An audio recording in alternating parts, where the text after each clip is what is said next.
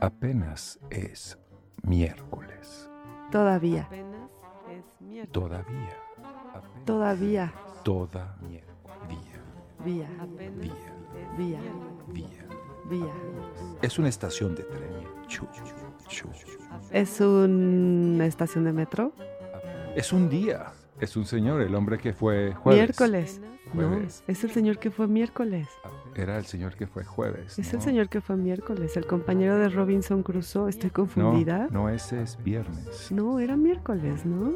Como el miércoles es el nuevo domingo, Comencemos. Ah, sí, productor, productor. Las fanfarrias, mínimo como fanfarrias. este el tío Gamboín, No, mínimo. que caigan unas los fanfarrias, confetis. algo. Algo como cuando llega la mamá de Benito Bodoque a la ciudad y hacen todo esto. ¿Se acuerdan de ese capítulo de Don Gato? No, ¿verdad? Nadie lo recuerda. Sí, sí, yo lo recuerdo, yo lo recuerdo. Bienvenida, lo, que, lo, que no, Pati. lo que no recuerdan es que el doblaje hizo gran, cos- gran de parte eso. de, de lo que era el programa. Mencionas Don Gato y lo que sigue es el Tata. Benito Bodoque en inglés suena como maleante. Ah, o sea, mira. Nunca lo, y nunca lo he visto en aquí lo, o sea, lo vio Arbizu, yo creo, y dijo, ¿y por qué no le ponemos esta voz así? Oye, don gato. Y- Oye, pero hacía las voces de todos, ¿no? lo- De Cucho, de De Benito, Matute No, también. Matute era Julio no. Lucena. ¿Y por qué tengo que saber yo esto, Dios mío? En fin. De hecho, en, en uno de esos momentos posmo de la cultura mexicana, tenía un programa María Victoria. Eso era un momento posmo de la cultura mexicana. todavía no llegamos al momento posmo. María Victoria tenía un programa que era como la continuación de La Criada Bien Creada, en la que tenía una casa de huéspedes. Ya Y Jorge Arbizu era el tata ahí y hacía, hacía performance. Se ponía a ver como la tele y decía, es que me gusta ver esto, me gusta ver esto y hacer esta, porque hace esta voz y hacía la voz, porque él hacía todas esas voces y hace un ejercicio como de, catálogo de sus voces de doblaje, ¿no? Qué genial. Mexican Posmo a todo lo que da. Y supongo que ahorita alguien lo, habrá- lo oirá, lo empacará y te dirá, por favor, nuestra plataforma también sirve, ¿no? Ya tenemos el programa de, de Paco Stanley. Ahora vamos a tener estos momentos emblemáticos de X, Y, Z. Buena reflexión, Viene- Poles, no sé viene- qué decir. Viene eh, en caravana de camellos desde Xochimilco, Patti. Así Desde es. Xochimilco, Pati. Desde la hermana república de Xochimilco. Yo me acuerdo cuando, bueno, he de, he de contarles que Patti fue mi maestra. Por ¿La allá maestra a- a- Patti? estaba hablando tanto del pasado. Era 1900, no sé, 93 tal vez. 92, Sí, 93. yo entré en 92 a la ahora FAD, antes Escuela Nacional de Yo- Artes yo- Plastas. Yo, yo me, yo me hice eh, padre en el 93, justamente. Yo ingresé a... ¿Ves? Todo nos lleva a Sol de Engrina, cuando el destino nos alcanza a comer manzanas en un papá cuarto. a los, en el 93, justamente en mayo del 93. Saludos, Ingrid. Felicidades. A Ingrid sobre A todo, Ingrid. sí. Viene regresando del Japón. Ah, mira. Tuvo toda una experiencia luminosa ya en los, con los japonésidos. ¿Y qué se fue a hacer Tú- a Japón? Tú vienes caracterizada como si como la Sofía Loren de Xochimilco, podrías tener tu pro- propia serie de anime. Claro. Tal A mí cual. me encanta, me encanta mucho Japón. Yo he viajado dos veces a Japón y ha sido súper divertidísimo. ¿Qué ¿Qué has encontrado ahí? japonesa, ¿no? Me he encontrado un alimento que es como una mala broma para los extranjeros, pero que la broma fue para ellos, porque cuando lo probé era tan bueno. Y los ¿Qué demás era? dijeron, "Ah, pero ¿por qué no dice guácala? Ay, no, si es una delicia. Son unos granos de trigo este, fermentados que te sirven como en una especie de consistencia como esta granada china que tiene por dentro como... Como babosa. Exacto. Como si fuera una mucosidad así babosa. Así es el nato. Nato, ¿ya qué sabe? Sabe, a, otra, a algo que nadie sabe delicioso, sabe como a un trigo agridulce que lo puedes mezclar Mm. con soya y arroz y te sabe buenísimo. Wow, qué cosa más rara que, que todo lo que hacen en Japón. Yo fui a un restaurante de soba, se llamaba, que es la nata que sale cuando hacen la soya. Entonces, con esa nata sean igual sopas verdes viscosas, este cucharitas con sabores agridulces, cosas rarísimas. Entonces estaban todos los japoneses alrededor tuyo esperando que hicieras cara y se pudieran reír discretamente y no, y no hiciste cara, sino que te lo comiste. Tal cual. Este, se sorprendían porque yo quería ir a mi inauguración con una blusa transparente. Inauguraste allá. ¿Tenías exposición en, Jap- en Tokio? En Tokio, en una librería, amigos Oh, wow. de mi amiga Tamana Araki. Saludos. Que ahorita Tamana Araki está viviendo en Nueva York porque se casó con un fotógrafo de obra contemporánea de instalaciones, es su especialidad. Ay, qué sofisticada, Pati. Pero cuando, cuando fuimos a Japón fue tan divertido porque ni Tamana, ni sus amigas, ni yo nos habíamos disfrazado de maikos, o sea, de geishas. Y entonces en Kioto te venden ese servicio. Ah, no me Pagas más de digas. dos mil pesos y te- es todo un ritual así comercial. ¿Y lo hicieron? Y lo hicimos Guau. porque por eso ahorramos en breves vacaciones. Yo hacía apuntes de acuarela de perros Ay, qué lindo. en un parque y entonces Tamana este cuidaba a los perros formados y les daba instrucciones de que con tres colores era tanto, con dos colores era tanto. Ay, qué maravilla. Hicimos una vaca y que nos vamos las cuatro a Kioto a pasear. Ay, qué lindo. Vestidas de maicos. Nos vestimos de maicos. Qué divertido. Qué y, divertido. y comieron ese brebaje entonces, bueno, esa comida. Es como el Qué argumento de una divertido. película. Sí. ¿Y cómo era tu kimono? Era, era de una, era de un cinturón de más de cuatro metros bellísimo. Guau. Que lo tenías que escoger en un baúl en donde las asistentes eran Qué así de lo más, de lo más respetuosas y de lo más recatadas. Te maquillan, te peinan, te ponen calcetas. Es todo, todo una obra de teatro para que te Qué diviertas. cosa. Qué divertido. No sabía que eso se podía hacer. Qué divertido. Bueno, recomendación para Ingrid para su próximo viaje a Japón. Sí, planea no regresar acá, dice como que ¿Qué, qué fue escapar. Ingrid a Japón?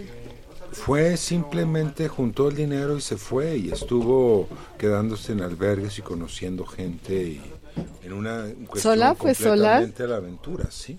tal cual. Qué divertido. qué arrojada. Y sí, es como su, su máximo Japón. Todo ¿De es- quién no? ¿De quién no? Dice, en los Seven Elevens de Japón puedes comer. Claro. Sí. Y comprar todos los recuerditos que Y además traer. resulta que es como mucho más barato, Que en Comer. un supermercado. pero en, en todos términos, eh, igual aquí, la queca sale más cara, la queca de la calle sale más cara de lo que sale, eh, eh, no sé, eh, eh, kushiage, sándwich. el kushiage o esto que te sirven en los puestos callejeros, por ejemplo. En el Seven. También. Bueno, yo no he estado en Japón, entonces no puedo imaginar cómo, cómo son los cómo son los tamales japoneses. Oye, Pati, pero sí, me encanta que, que nos cuentes esta anécdota porque eres la Sofía Loren de Xochimilco. Traes tus lentes increíbles que yo ya me probé y se ven preciosos. Tu pelo azul, tus aretes de vidrio, tu blusa vintage de seda, ¿no? Y te imagino perfecto en Japón y ere- eh, acabas de estar en Bogotá. Entonces, a donde vas te diviertes como loca, ¿no? ¿O Sí, qué? sí, sí. Soy pata de perro y sabes qué? Me gusta que me gusta lanzarme a la aventura. Me gusta no saber a dónde voy a llegar y si me pierdo pregunto y si me pierdo más sigo preguntando hasta ponerme a salvo. Muy bien, yo, yo me angustio antes de preguntar. Qué bueno que tú no te angusties, que preguntes y que sigas preguntando. Me acuerdo la primera vez que viajé a Chile. Ya ves que cuando eres viajero como que se maneja una información de que, ah, y cuando estés en Holanda haz esto, ah, cuando estés en haz esto, como que se va manejando como, como una información de, de viajero juvenil en donde te pasas los tips de los albergues y del tren y de todo, todo. Entonces a mí me dijeron, va a ser muy lindo que vayas a la tumba de Gabriela Mistral. ¿En, en, en- dónde está? ¿En Santiago? Está hasta el infinito Al fin del mundo, a la Patagonia. remoto puntos suspensivos del mundo. ¿Y fuiste? Pues sí, obvio, ¿verdad? Porque no hay camiones que digan, venga a la tumba de Gabriela Pero qué, qué Mistral. recomendación más rara, ¿no? Digo, No O sea, Admiramos mucho a Gabriela como Mistral, paquinitas para ir y venir, sino No. a Aquí- Etla o a... ¿y por qué era tan lindo ver la tumba de Gabriela Pues Mistral? porque, pues porque me, me meto en esos viajes y digo, este, yo tengo que verla. Que así, a ver, Aunque no me encante Gabriela Mistral, yo decía, no, tengo que estar ahí. ¿por qué no? Y entonces, que me pongo a pedir aventón y, y me dio aventón una pareja, un escritor y una bailarina.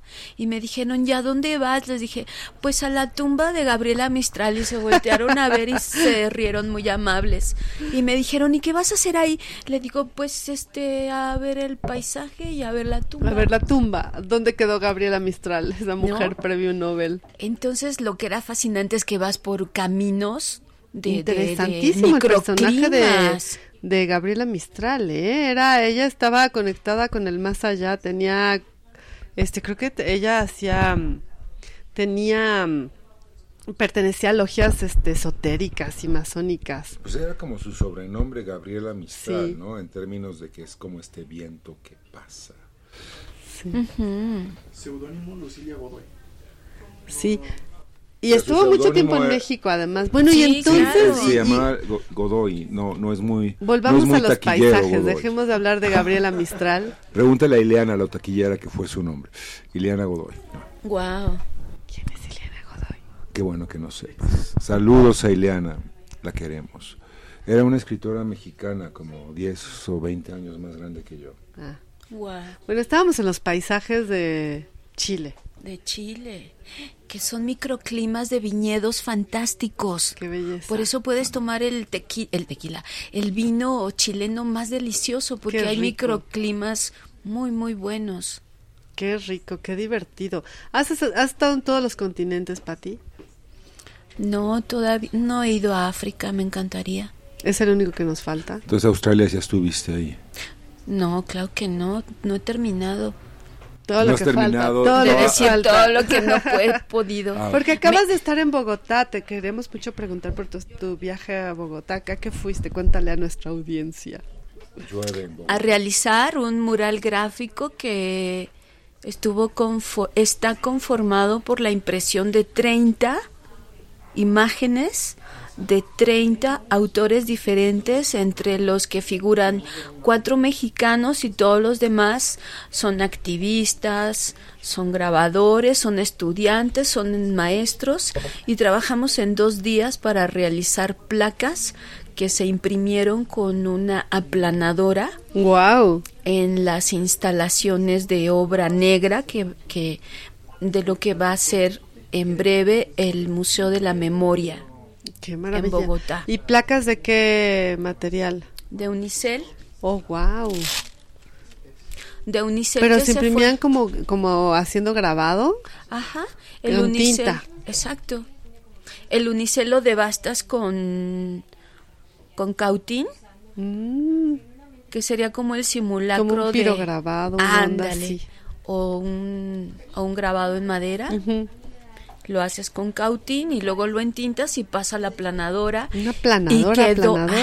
ajá, quedó un mural gráfico memorable, quedó bellísimo. Y ya, ya se quedó este como parte de la colección permanente del Museo de la Memoria. Qué maravilla. Bueno, no hemos dicho ni siquiera qué hace Patti. Bueno, Patricia Soriano, la maestra Patricia Soriano, hay que Pinta. decirlo. Estaba pintando hoy en la tarde, de hecho. Nos estabas platicando que ahora estás pintando mucho, ¿no, Patricia? Pero esto fue grabado. Bueno, pinta, dibuja. ¿Qué haces? A ver, Pero hoy en la tarde estaba pintando. Sí. Estoy pintando una serie completamente bizarra que tiene que ver con las muertas, con las desaparecidas. Oh, qué fuerte. pero lo estoy haciendo con un color que te pueda seducir tanto que te vas a asustar hasta que lo veas con detenimiento. Hasta que entiendas de qué va. El primer impacto es bello y te metes y empiezas a entender la obra. Wow. Ya lo queremos ver. No me perdonaría no pintar ese tema. Mm, Qué fuerte, ¿no? ¿Y cómo es pintar ese tema? ¿Cómo es pintar ese tema? Es como alzar la voz plásticamente. Es hacer una reflexión plástica que permita que el espectador no, no pienso hacer la revolución ideológica ni política, simplemente que el arte sirva para no perder de vista los eventos lamentables de la existencia. Qué fuerte, ¿verdad? Porque eso es una, un asunto al que nos hemos acostumbrado, que no ha disminuido, que ha aumentado y nada más vivimos con ello y ya. Y el arte sirve para poner el dedo en la llaga y decir, esto existe, no lo olvidemos, ¿no? Qué fuerte. ¿Sabes por qué he mantenido mi trabajo como académica en la universidad? Además de que lo disfruto Porque te diviertes muchísimo. me divierto muchísimo. Bueno, yo iba a contar que fuiste mi maestra. Yo entré a la ENAP, en aquel entonces se llamaba ENAP, en 1992. ¿Ve? La, la, eh, la diversión da juventud la vitalidad, la belleza. Convivir con, con jóvenes te, te, por osmosis te recarga de una pila que no tendría si estuviera en otra circunstancia. Amo la juventud, amo desencadenar talentos, amo echar a perder conciencias. Qué lindo eso. Cuando les contaba fuera del aire que cuando nos diste clase al grupo de alta exigencia académica al que pertenecía, pues te callamos gordos porque los, la verdad los, los maestros fuimos el primer la primera generación del programa este del PAEA programa de alta exigencia académica. Entonces yo notaba con mucha claridad cómo había maestros que nos daban clase pero que nos rechazaban. Nosotros no tenemos la culpa, pero por esta idea de anti-UNAM, porque creo que la, la UNAM tiene la gran maravilla de la UNAM está en la inclusión, en la democracia, en la diversidad, en la enormitud, ¿no? Y como que separar a los alumnos excelentes, pues, pues ya era como algo exclusividad, Sí, era una exclusión, justo en contra de todo principio universitario. Y sin embargo nos diste una clase maravillosa, que yo recordaré siempre fue de mis mejores experiencias en, en, en la ENAP, porque nos hablaba, era una clase de acuarela. Entonces les contaba que mi compañera Tania Ruiz, a quien le mando muchos saludos porque era mi mejor amiga, hicimos tuvimos muchas aventuras juntas, hizo una acuarela muy perfecta. Ella me hacía mis trabajos porque yo era pésima con las manos, entonces todo me salía embarrado y feo. Entonces ella llegó con sus acuarelas perfectas y tú le dijiste, pero ¿dónde está la expresión? ¿Dónde está la vida? ¿Dónde está el riesgo? ¿Qué pasa si este color se mezcla con este? ¿Dónde va a estar el movimiento? Entonces eh, eh, nos enseñaste. horrorizada. ¿Por qué? Porque sí está perfecto, sí. ¿Por qué sí está tan bien hecha, maestra? ¿Por qué? ¿Por qué? Y hablabas de la de que había que dejar al agua hacer agua y había que dejar que el color se mezclara y había que dejar que la, la misma materia se expresara. Para mí fue nunca hice acuarela. Esas me quedaron bonitas porque como todo lo embarraba, pues me quedó bien embarrado. Tú lo chuleaste lo recuerdo así entre mis mis palomitas de la de la ENAP fue a Patricia Soriano le Patricia gustó Soriano es como el señor Miyagi es el señor Miyagi. Así como claro imagínate escúchala y eso tenerlo en clase no está ahí está en tu corazón la tienes que dejar fluir tienes que avanzar a través tuyo. ¿cuántos años llevas dando clases en la FAB? Pati? 35, 35, cariño. ¿Cómo crees? Tienes ya tu medalla de 35 años. Sí. sí, empezaste a los 15 prácticamente, ¿no? Gracias por el piropo, pero no. Empecé a dar clases como a los 20 años. Jovencísima. Sí. Como asistente de, de mi profesor de taller de dibujo de imitación. ¿Quién era tu profesor? Aureliano Sánchez. Mm fue este el maestro que me permitió eh, hacer mis primeras prácticas académicas. Y yo me acuerdo que ya entonces, bueno, pintabas perros. Siempre, ¿verdad? Los perros siempre. Mi conexión con los perros es como una arteria que va conectada a mi corazón. Ay, qué lindo. mi corazón no estaría completo si no estuviera un perro al lado. Es lo máximo. Lo máximo, yo, yo estoy de acuerdo, de acuerdo. ¿Cómo se llama tu perrito actual? ¿Tienes cuántos Tiene dos, perritos tiene tienes? dos. Güero y Pepino. Pepino, me acuerdo de Pepino. Y además el, el nombre de Pepino es en italiano, es Pepino. Pepino, le perro. Ajá. Pepino, así como de José, José Pequeño, ¿verdad? Bueno, volvamos a, la, a las clases, o sea, ¿cómo, ¿cómo es una clase con Patricia Soriano? ¿Qué aprenden? ¿O cómo, qué, qué, qué pasa ahí en el... Trato de hacer una economía de procesos para que no pasen todo lo que yo tuve que pasar para comprender el trabajo creativo. Ay, ¿cómo es eso? Los pone a encerar coches. Los pongo a mover los brazos. Sí, tal cual. La vida me ha permitido tener contacto con otras áreas de conocimiento como sería el yoga, Mm.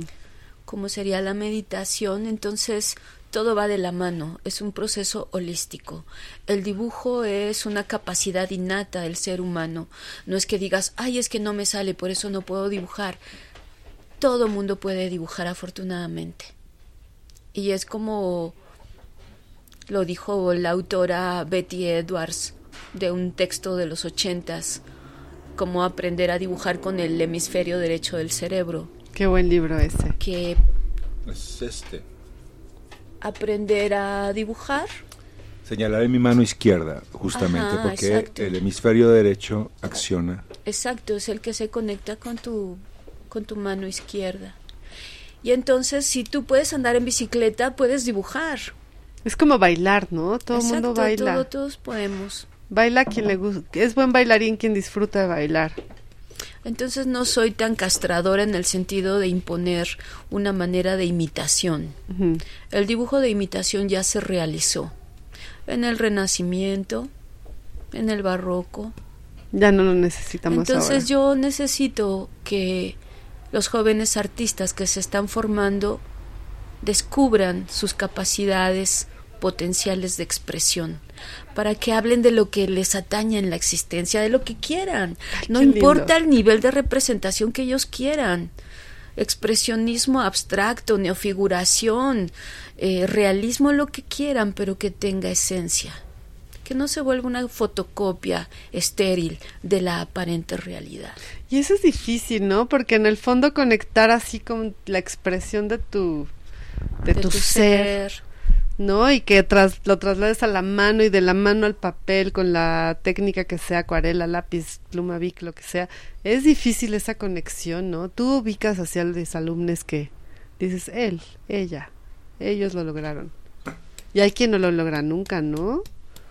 Lo que pasa es que la educastración, la educastración es un fenómeno que vivimos a todos niveles, sobre todo en los primeros años formativos.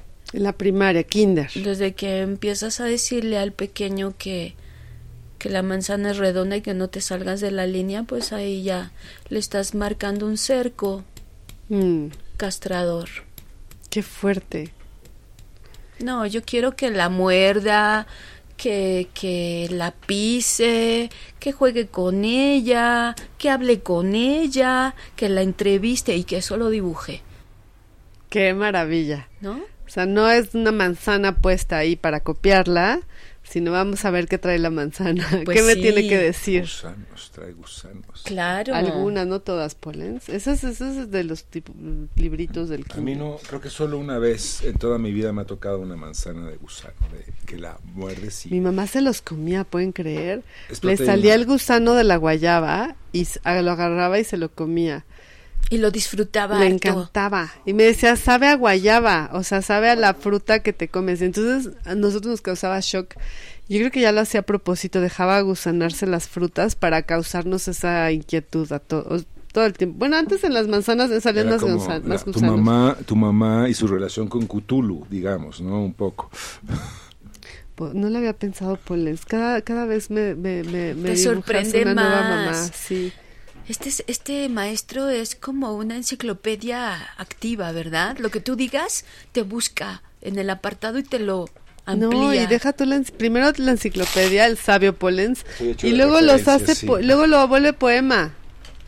Entonces todos los días viene con un poema nuevo, a cada situación le escribe un poema. puedo. Yo sí. le dije que venía desde una trajinera allá por un canal y me dice, sí, un canal de televisión. Viste, viste. Jugando, sí, es que estoy ¿Viste? aquí junto a un canal y un canal de televisión, asumiendo... eh, Estabas en un canal, Pati. O sea, bueno, sí vas y te metes a los hay un canales de canal ahí juntos, sí, seguramente. Dice que está la FA también ahí, todavía hay como mil. Bueno, cuando yo iba... Pues Sí, tenías era que una es- realidad muy rural, ¿estás muy de rural. acuerdo? Tenías que esperarte, no llegabas tarde a la clase porque había, tenía que pasar la caravana de borregos y vacas.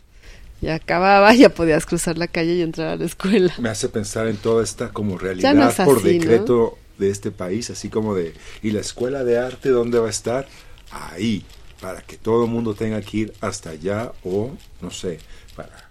Decían que era porque los los artistas eran muy revoltosos y no querían que se metieran en líos políticos y que agarraron esos terrenos que, que donó Lola Almedo.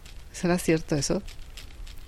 Pues yo pienso que la ubicación estratégica de la Facultad de Artes, anteriormente Escuela Nacional de Artes Plásticas, no fue una buena decisión desde el punto de vista que lo quieras ver. Ay, excepto que puedes ver este Campito, pero ya ni tanto. Ya, es- ya está completamente Ya urbanizado. está totalmente urbanizado.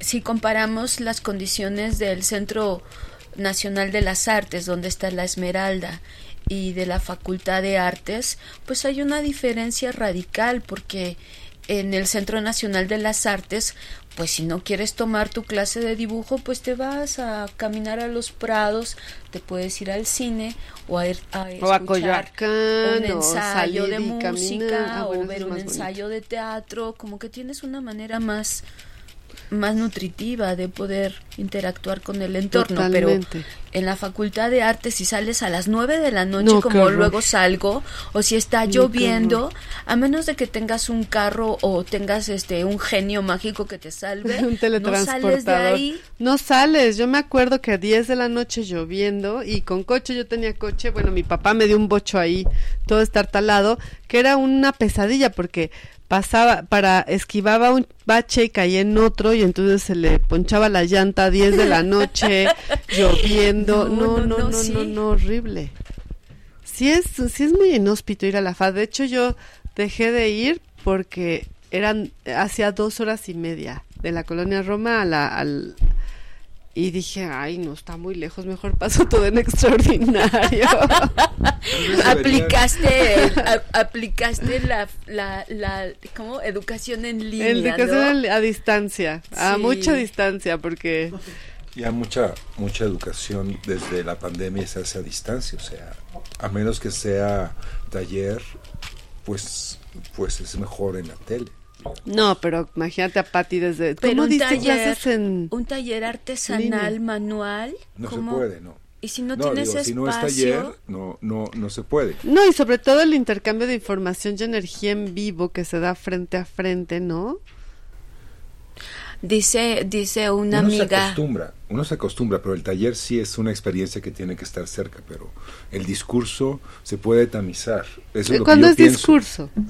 Cuan- Cuando, estás planteando una situación y están ahí y te prestan o no te prestan atención, como que Cuando es teórico está más padre porque los ves ahí Esa es mi percepción, esa es mi atención. percepción de que puedes estar en con todos ellos y de algún modo, aunque los estés viendo en la tele, interactúan contigo y tienes un vínculo. Me pasó incluso ahora que me topé con eh,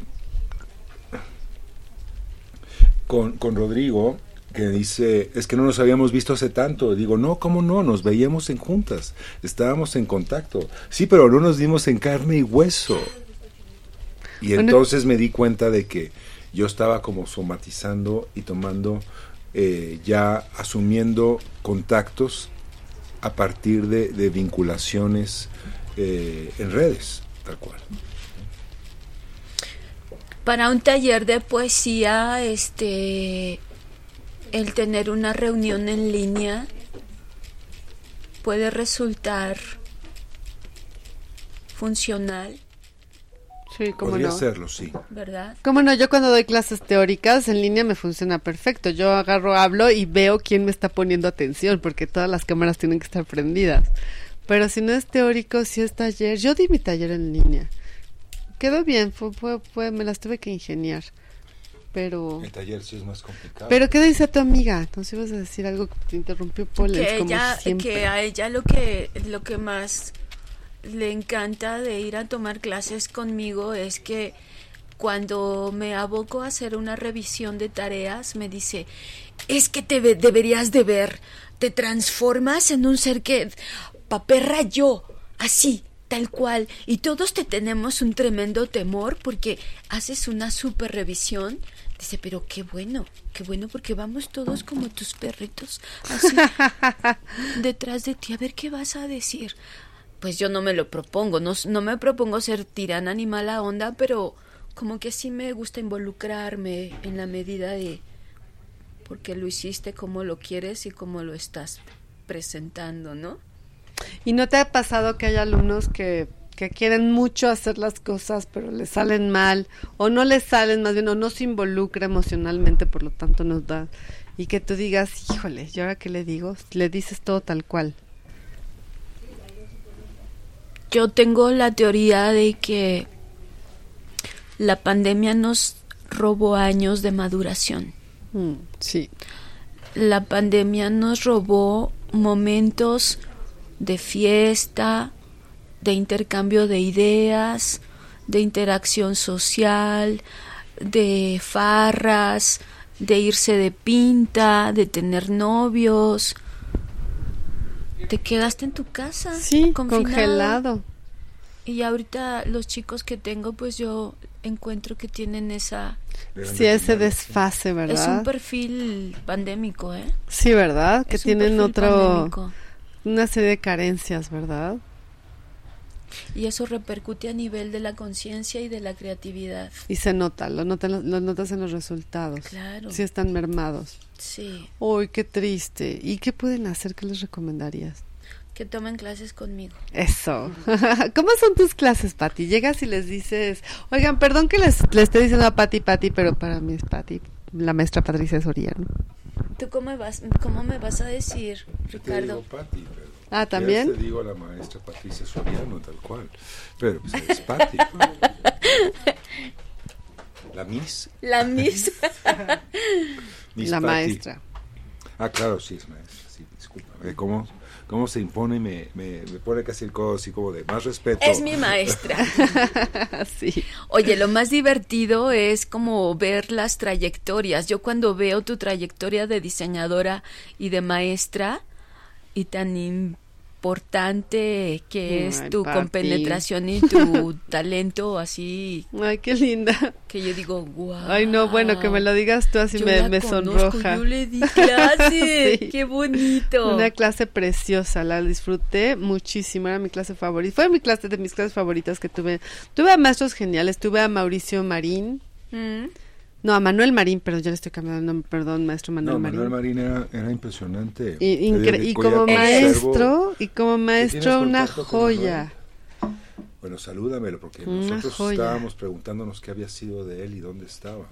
Ay, pues vamos a mandarle un saludo cariñosísimo al Ay, maestro enorme. Manuel Marín y a Enca, su compañera, su esposa. Los queremos muchísimo, Muchísimo. y los extrañamos. También de él aprendí montones y justo él hizo eso que decías de cuando te dan recomendaciones de viaje. Mi amiga Tania y yo hicimos un viaje a Europa mientras estudiábamos y él nos dijo, tienen que ir a Venecia a ver la capilla de San Sebastián porque cuando les abran va a ver cómo Sebastián les va a atravesar las flechas y va a llegar. Va- los romanos, los, quedarse en medio de los romanos. Bueno, nos dijo todo lo que teníamos que hacer, qué teníamos que ir, eh, dónde teníamos que Los ir, todo. tienen que ver con el asunto de las flechas de San Sebastián.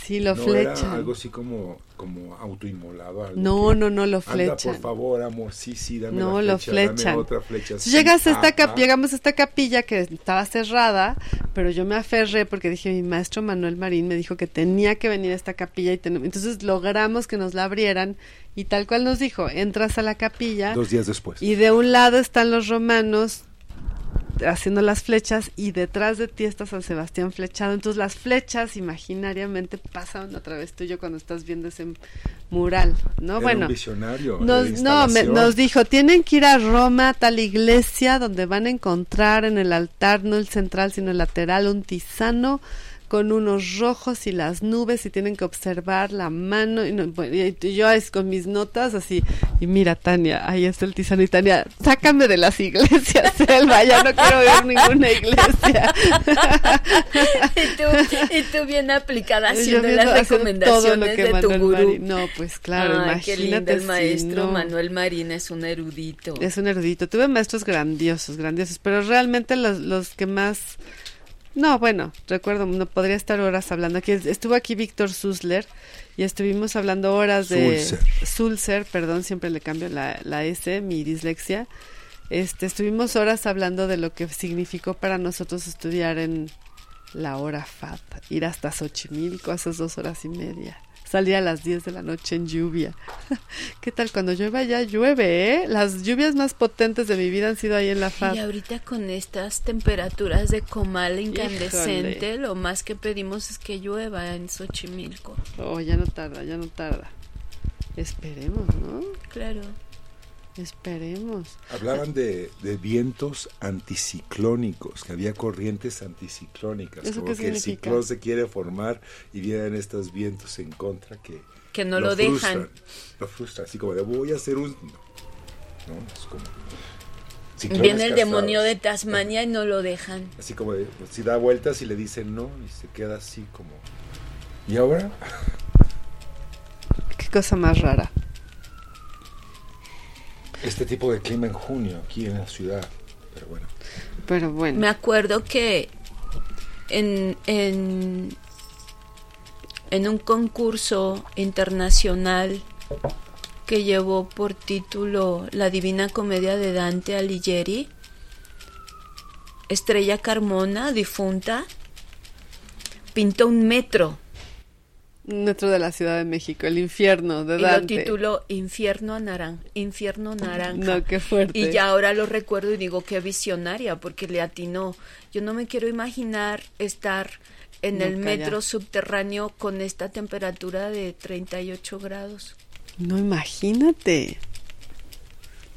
¿Y cómo vienes hasta acá de Xochimilco? En un taxi. Más fácil. Fácil y no tan rápido. ¿Cuánto tiempo se hace Xochimilco? Hice una hora ahorita. Ah, no tanto. No tanto, no había Te tráfico. Por el periférico, No. Se vino por eje 10. Tlalpan, eje 3. Salimos a Nuevo León y por ahí se fue. Oye, Pati, cuentan las malas, las malas lenguas, o sea, el primo de Pollens, nuestro querido Jorge Saludos Reynoso. a Jorge Reynoso. Este, que vas, tendrás esta exposición increíble en el Museo de la Estampa en octubre.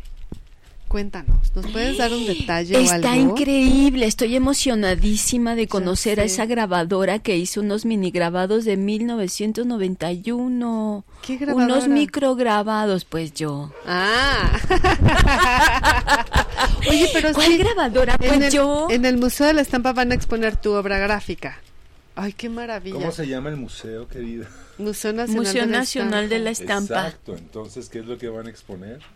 ¿Murales? Poles, Puede ser un mural gráfico. Bueno, Me sí, está molestando. Poles, maestra Porque, Patricia. eh, y eso que, que estamos hablando de un momento preoperatorio bastante crucial en nuestras vidas, y él en lugar de apapacharte te está torturando. Sí. ¡Qué escándalo! La gente no está para saberlo ni yo para contarlo, pero mañana me van a suplantar mi rodilla bonita de Cancelado, hueso no es cierto. Por una de fierros y plástico. No, cancelado, no, es cierto, no. Bueno, estoy, sí, estoy nerviosa, perdón, porque mañana tengo una, una, Todo una va a salir bien, no te preocupes. Sí. Pero bueno, no va a La pasar nada. reconstruiremos. Así que no me molestes, tienes prohibido molestarme, gracias maestra Patricia Soriano, por recordarle a Polens que no me puede molestar el día de hoy porque estoy en momento preoperatorio. y nuestra dinámica Punch and Judy, ¿qué? O sea, Hoy no. ¿dónde queda nuestra Hoy no. dinámica Hoy vas a decir a todos, sí, Selva, qué inteligentes comentarios, qué buenas preguntas, no me vas a interrumpir. Bueno, pero es que sí un poco... Es, ese tipo de pregunta la podría haber hecho yo, ¿no? ¿Y qué ¿Cuál? vas a exponer en el Museo Nacional de la Estampa? Pues estampas, ¿qué más vas a querer No, exponer no, ahí? platícanos. No, queremos hablar del Museo de la Estampa. Obviamente sí estampa, perdón, Polen. ¿Cómo? ¿Cómo? Qué bonita. Museo de la Estampa y vas a- las estampas de... ¿Cómo eran esas estampas? de- mini estampas en 1991. Ay, sí, mis, mis pininos cuando es- empezaba a concursar en mini print Mm. haciendo grabaditos de dos Eras una bebé. de dos centímetros por uno y medio. Ay, no, chiquititititos, o sea, mini es micro, ¿De mini. qué hablas? ¿Y qué tipo de paciencia tienes tú para hacer eso? ¿En qué técnica? Hueco grabado, Wow. plaquita de de zinc. De zinc, lo hacías ahí en el taller de la, del ENAP. Yo, tom- yo estuve en ese taller del ENAP. ¿Cómo se llamaba el maestro? Jesús Martínez. Jesús Martínez. Todavía ahí Todavía está el maestro. Saludos. al maestro Jesús Martínez. Saludos al maestro Jesús Martínez y su esposa María Eugenia Figueroa. ¿Y qué le dibujabas a las mini plaquitas? ¿Qué le dibujaste? Ay, las, las tienes que ver porque Ay, vamos a vamos a lucubrar una manera de que se puedan ver con, con, Con lupa. con lupa. Oye, pero además ese muro va, va a ser, son 20 centímetros y ya tienes un montón por el tamaño, ¿no? ¿Qué más va a haber en el Museo de la Estampa? Va a haber grabados. El maestro Jorge Reynoso Pollens hizo una Saludos otra vez. planeó una exposición en donde se aborden diversas líneas temáticas. Por un lado está lo que concierne al cuerpo, por otro lado está la fantasía, por otro lado está la condición zoomórfica, por otro lado está los referentes que puedan existir con la historia del grabado. Entonces, en esa medida va a haber diálogos, una pieza mía en diálogo con Goya, una pieza Oh, mía qué maravilla. en diálogo con eh, Leopoldo Méndez, Mm. un grabado mío en diálogo con Posada y así. Con la colección del museo. Va a haber este piezas, ya sea como en reprografías o, o piezas de colección originales para que se puedan establecer como estos recorridos temáticos en donde se haga, eh, se apuntale que tal producción de ese periodo corresponde a la influencia, qué sé yo, de Gustavo Monroy, de José Luis Cuevas, ¿no? Qué interesante. Muy buena la cura. Y sí, o sea, sí, sí, sí te gustó la curaduría del primo. Él es bueno. Él es muy genial. Le dije, maestro Pollens, usted es un, este, ¿cómo se dice? Hay muchos saludos. Es usted un gurú. Es un gurú. Le Digo, porque parece que me hizo la, radio, la radiografía y ya entendió cómo ubicar cada, cada grabado y cada idea. Qué lindura. Tiene eso, sí. Qué genio, ¿verdad? Pues es que es hiperculto. Qué Los- bonita familia. no sé por qué los polen son como cultos, ¿no? Algunos, no Al- todos. sí. Pero había como toda esta cuestión como de... No somos austriacos, pero como la, la familia Von Trump. ¿Cuál es la familia Von Trump? Es la que cantaba. Otra vez vamos a empezar con The Sound of Music. Happy, happy, joy, joy, happy, happy, joy. Pollens joy, tiene un happy, tema, happy, así como, joy, no, no, tus perritos están muy bonitos, pero Pollens siempre habla de Phil Collins o de Sound of Music. Yo nunca hablo de Phil Collins. Claro que sí.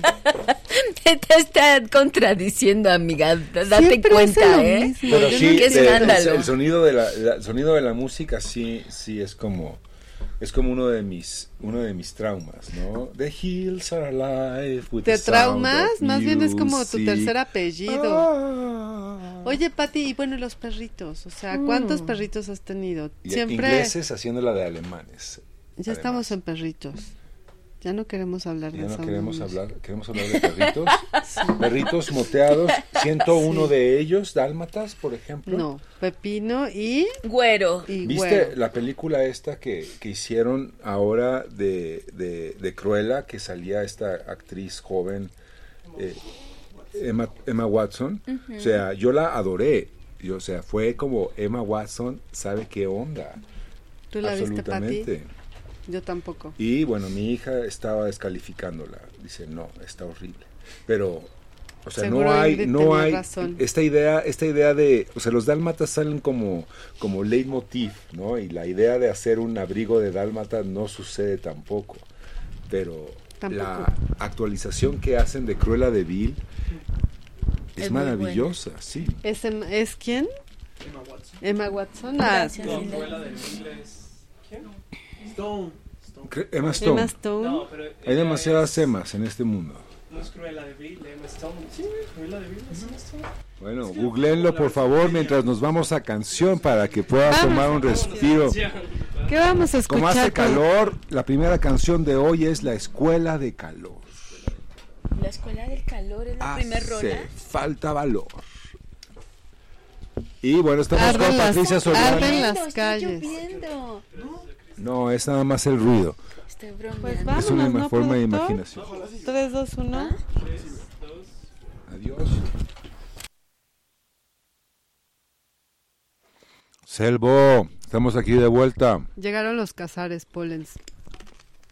Ricardo Casares, ¿dices o Cázares? Es, perdón, Ricardo. De los cazares, las frituritas. Entonces se va a escuchar. La parte que tenías que decir, Ricarda, sí, estamos de vuelta aquí con Patricia Soriano. Era lo que tenías Ah, que decir. Ricarda, estamos aquí de vuelta con nuestra queridísima Patricia Soriano. Que vino desde la hermana República de Xochimilco a iluminarnos al respecto de prácticas y costumbres pictóricas, ¿no? ¿No? Estábamos hace un momento hablando de su exposición que viene en octubre, justamente, de pequeños grabados y de los intercambios y las comunicaciones que hizo el primo al respecto de las mismas. Y yo te quería hacer una pregunta muy particular, Patricia. Que en estos años que tú has vivido como artista, como maestra, como, como formadora de artistas, porque seguramente hay muchos famosos que han pasado por tu clase, ¿no? ¿Qué, qué, qué- ¿A qué luminarios les has dado clase? No, esa es mi pregunta, nada más es curiosidad alternativa. Le he dado clase a Pablo Cotama. Le he dado clase a Lucia Vidales. Le he dado clase a Roberto Carrillo, grabador brillante. A Julián Madero, excelso pintor. Agustín González, al Guti. A Pues en la, en la titulación de Artigas estuve como sinodal. Hizo una tesis sumamente divertida. Qué brillante Artigas, ¿verdad? Ay, sí. Saludos, Gustavo. Saludos, Gustavo, hasta Canadá. Mm. No pases mucho frío ni mucho calor. Alejandra, Alejandra Alarcón, que hace acuarela. Alejandra España. Al España, saludos, qué brillantes también al España. Le da clases a mi hija. Ay, qué bonito. ¿En centro? No, mi hija estudia animación en la Escuela Superior de Cine Ajá. y le dio una clase preciosísima de, de técnicas y de dibujo. Sí, la disfrut- se disfrutaron mucho mutuamente, creo. Eh, hay una chica que Amauta se llama, se me va ahorita su apellido, pero ella está ahorita en una residencia por un proyecto que tiene que ver con arte relacional. Y ella también fue mi alumna en la en la UNAM. Mm, Debe ser precioso verlos, no sé, en esta etapa como de casi crisálida, formarse y de repente salir y verlos crecer y ver cómo se vuelven en, personas brillantes. Pero mi pregunta era que en todos estos años, que era una pregunta que tenía curiosidad de, de que, saber qué piensas, en todos estos años pues, que, que han sido de los noventas, ochentas, ahora la pintura ha variado muchísimo de postura, ¿no? Así, a nivel em, en el arte contemporáneo la pintura está, luego no está, luego se posiciona, luego se regresa. Y tú te has mantenido en la pintura todo el tiempo. ¿Y qué piensas tú de del arte contemporáneo más que nada? O la pintura, o tu obra. Pero yo veo, Aparte como arte contemporáneo, de todos modos, el, el formato es lo de menos en última instancia. Es un ejercicio desde un lugar como reflexión de, de- No, sí, del mundo. sin duda. Ajá. Es justo lo que discutimos todo el tiempo entre la pintura y la pospintura. La pintura Pero sigue queríamos que nos respondiera Patricia Pollens. Sí, pero Justo es lo que queríamos saber qué piensa Patricia, no Pollens. bueno, ya saben lo que piensa Pollens. Ya lo sabíamos. Pero Todos con polens. Sí, por favor. Pero la, la, la, la relación con la pintura, entonces, ¿por qué pintura? Cuando tenía cinco años decidí que quería ser pintora. Qué divertido. ¿Cómo fue? ¿Por qué? ¿De dónde vino? Pues porque yo era muy pequeña y entonces los domingos mis primos pintaban en el patio. Y tenían el cabello largo y olían a pachuli, tenían su grupo de rock que se llamaba Los Wells. Yeah. Entonces, este, olían a, olían a pachuli y pintaban los domingos y yo los veía y yo decía, qué extraños son, ellos son diferentes.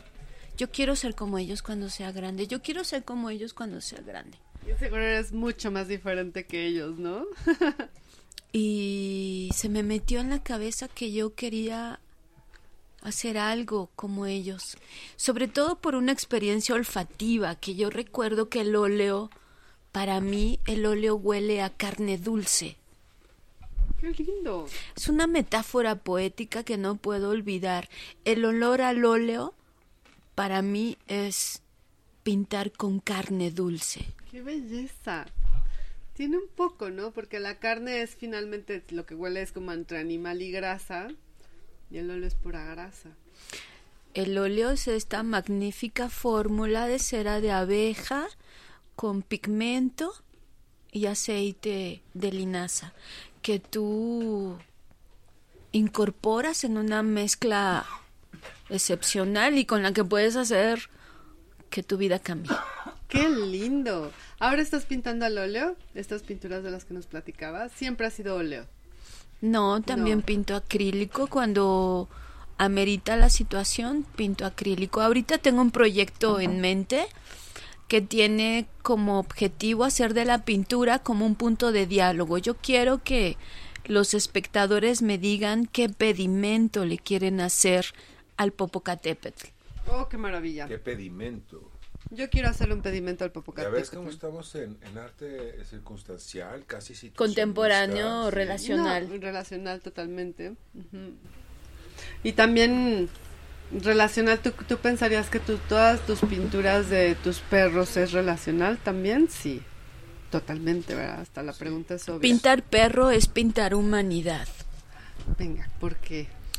Porque el maestro que es este un erudito de la literatura y de la poesía que va a pronunciar correctamente Gilles Deleuze, Deleuze, Gilles Deleuze. Gilles Deleuze. Gilles Deleuze es este filósofo francés que se ha tomado el tiempo de hablar acerca de, de la razón del instinto, del devenir animal. Y entonces yo en el perro veo como una radiografía de sociedad.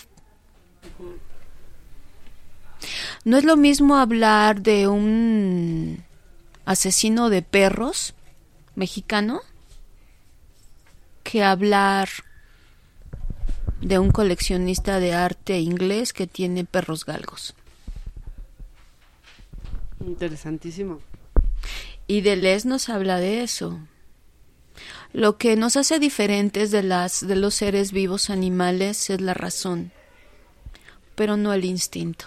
El instinto lo tenemos a flor de piel, como bonito, todo ser todos vivo. somos perros, Sí, perros pensantes. claro. Y Orwell habla de eso, ¿cierto? Debe de hablarlo, sí. Pero me haces pensar justo ahora que nos volvimos a encontrar que nos vimos y eso fue lo que nos vimos y así como los perros que de repente dicen, güey, sí, ¿qué onda? Fue como una conexión. Me, me olfateó el maestro y dijo, "Ah, Yo no quise Huele, huele a llegar- Xochimilco. Yo no quise llegar a la cuestión de la... Pero desde arriba, ¿verdad? Poles no hiciste algún desfiguro ahí. No, no, era un, Ah, qué bueno. era un reconocimiento, un... Ella sabe qué pedo. Perdón, querido público, por estar usando este lenguaje tan florido, Tan perro. pero she knows. Fone- fonéticamente la palabra perro es una palabra fuerte, sonora, pero que implica conceptualmente ideas duras. De- es de origen eh, vasco, la palabra perro. Ah, sí. ¿No? Sí, eh, eh, la, la versión latina de perro es can, por ejemplo. Claro. No sabía que era de origen. Pero sí, como que dijeron, bueno, ¿y qué, qué le vamos a decir can? Al can o le vamos a decir perro. Suena mejor perro, ¿no? Porque es como, pero es como perrean y se oye la música del perreo. Pero sí es verdad que es una entonces. palabra dura, con connotaciones terribles, ¿no? Oh, buenísimas, está perrísimo. Cuando bailas el perreo, mueves las caderas como si te fuera a, a- a- a poseer el, el- el macho, ¿no? Totalmente. Entonces no es ni más ni menos que una analogía al instinto. Al perro, tal cual, al animal, al ser animal. Qué fuerte. Sabes, por ejemplo, que los perros no ven bien, que ven con otros colores y que ven como manchas y entonces ven tu cuerpo y te reconocen o por tu voz o cómo hueles, ¿no? Así como que ven la mancha que eres y te huelen y dicen, ah, es polens, es alto y huele a polens, pero es hasta que huele a polens que saben que es polens o que el polens les dice fantomas y, ah, mira, sí, sí es polens. Es como una serie de, de demostraciones de que es algo conocido no por conocer. Si solo eres el bulto, eres el bulto y te gruñen, esencialmente. Si te ven, no te reconocen. Pero hay una parte de nosotros que nos vemos y nos reconocemos, pero hay una parte que tenemos que reconocernos a la hora de que inconscientemente nos solemos. ¿no? Nos solemos todo el tiempo. olernos el asterisco como... ¿Ustedes saben por qué los perros se huelen el coño? Porque Porque hay un relato bien bonito de Alfred- Alfredo López Austin, del que habla en un texto que lleva por título Una breve historia sobre la mierda, mitos y realidad, mitos, mitos muy y buscado. relados. Es que era buenísimo ese libro porque venía ilustrado por, Toledo. por Toledo. Yo lo presté y nunca volvió y lo lamento tanto porque es tan de bonito. conseguir. Imposible de conseguir.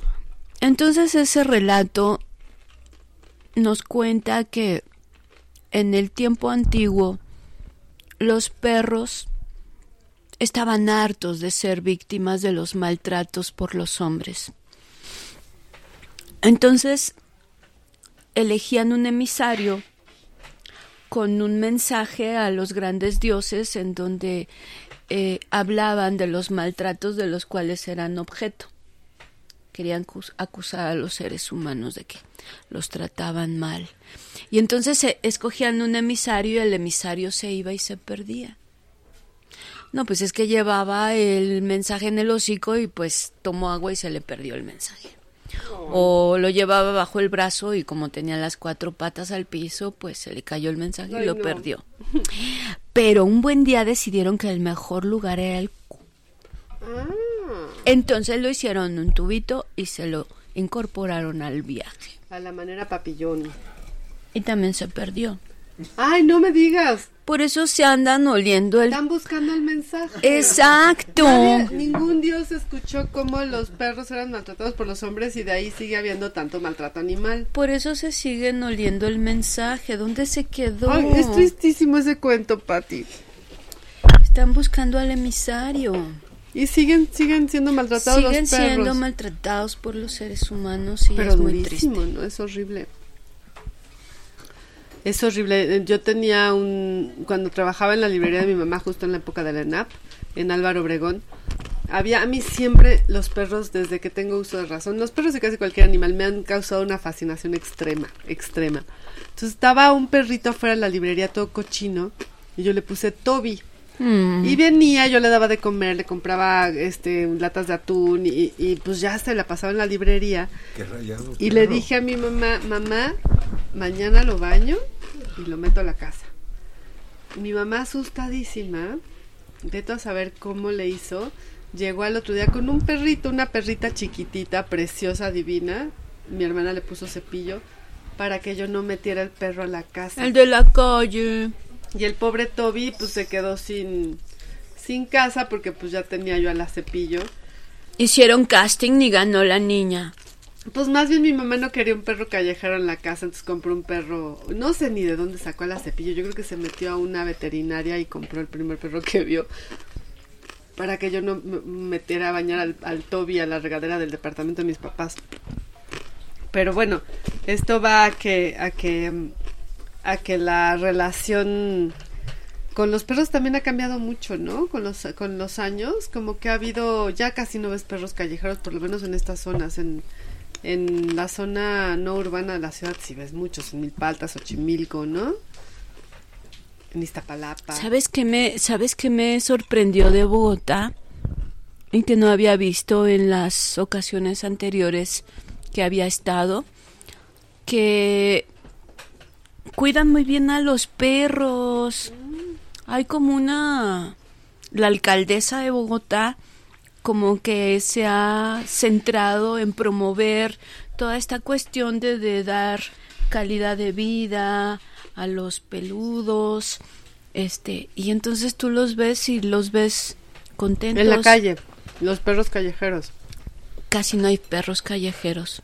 Mira, y todo esto, todo este asunto de los perros este viene a que estuvimos, bueno, el año pasado, yo creo en plena pandemia, no sé cuándo fue, que veniste a la librería y nos mostraste este proyecto que, que hiciste en pandemia. Cuéntanos, cuéntanos, cuéntanos. ¿Te refieres al cuento o te refieres a la novela de Güero y Pepino? La- los dos, uno y uno. Mm. Mi cuento fue un cuento pensando en los niños que durante pandemia estuvieron encerrados y entonces lo que yo quiero es que los niños a través de unas imágenes con collage que tienen pues una revisión sobre las características de diferentes razas de perritos y de un cuento para colorear, ¿no? Y por otro lado, estoy llevando a cabo una novela gráfica para Güero y Pepino, en donde Güero y Pepino sean los personajes protagónicos que entablen diálogos y reflexiones acerca de la pandemia. Y eso llevarlo a imágenes. Eso está increíble. De la novela gráfica ya tienes todo, ya, ya está lista. Te voy a traer... ahorita tengo todo el material y tengo el primer capítulo del que se tienen que derivar los 10 capítulos. Qué divertido. ¿Y ¿Cómo les va, Güero Pepino, en la pandemia? En la novela. Pepino empezó sin querer que le tomara fotos, pero ahora ya es un actor nato. Ya.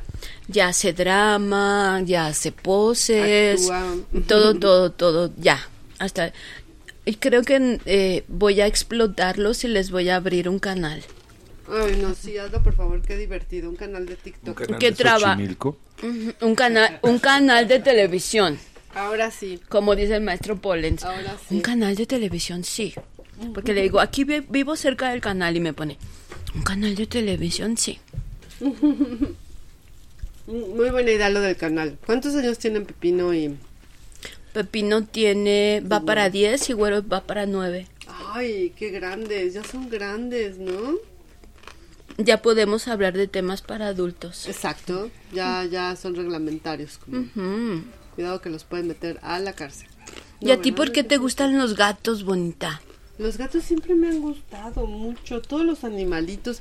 Mira, una época en la, en la, en También mi tiene infancia, un perro. tengo tres perros, tres gatos, dos hijas adolescentes, un novio con un hijo, aquí las chicas de la librería, montones de libros, la radio tengo a Pollens, Sí, Chao, chicas, gracias. Somos, hemos Gracias, sido, hemos sido igualados en ese Gracias, sentido. buena suerte. muchas almas a mi cargo, ¿no? Hubo una época en mi infancia que mi mamá me compró unos pollitos de afuera de la escuela, ¿sabes? Que te vendían a 3 por 10. Ahora los pintan de color, o no sé si todavía los vendan. Pero bueno, estos no estaban pintados Los de colores. pintaban de anilina. Pobrecitos. Pues total que llegaron tres pollitos. Yo estaba sentada haciendo la tarea muy emocionada porque a mí el sonido de los animales, el olor de los animales, el- los rastros de los animales, me siempre me ha causado desde que tengo uso de razón una fascinación absoluta. Ya sea una araña, ya sea un perro, ya sea un gusano, ya sea el pajarito, todos, todos, me, siempre me, me, me me, me, me encantan, son muy bonitos, son hermosos. Total que llegaron los pollitos y fi, fi, fi, ¿sabes? Estaban ahí corriendo por todos lados. Y yo estaba haciendo la tarea y moviendo los pies y bolas que pateó un pollito que salió por allá destripado.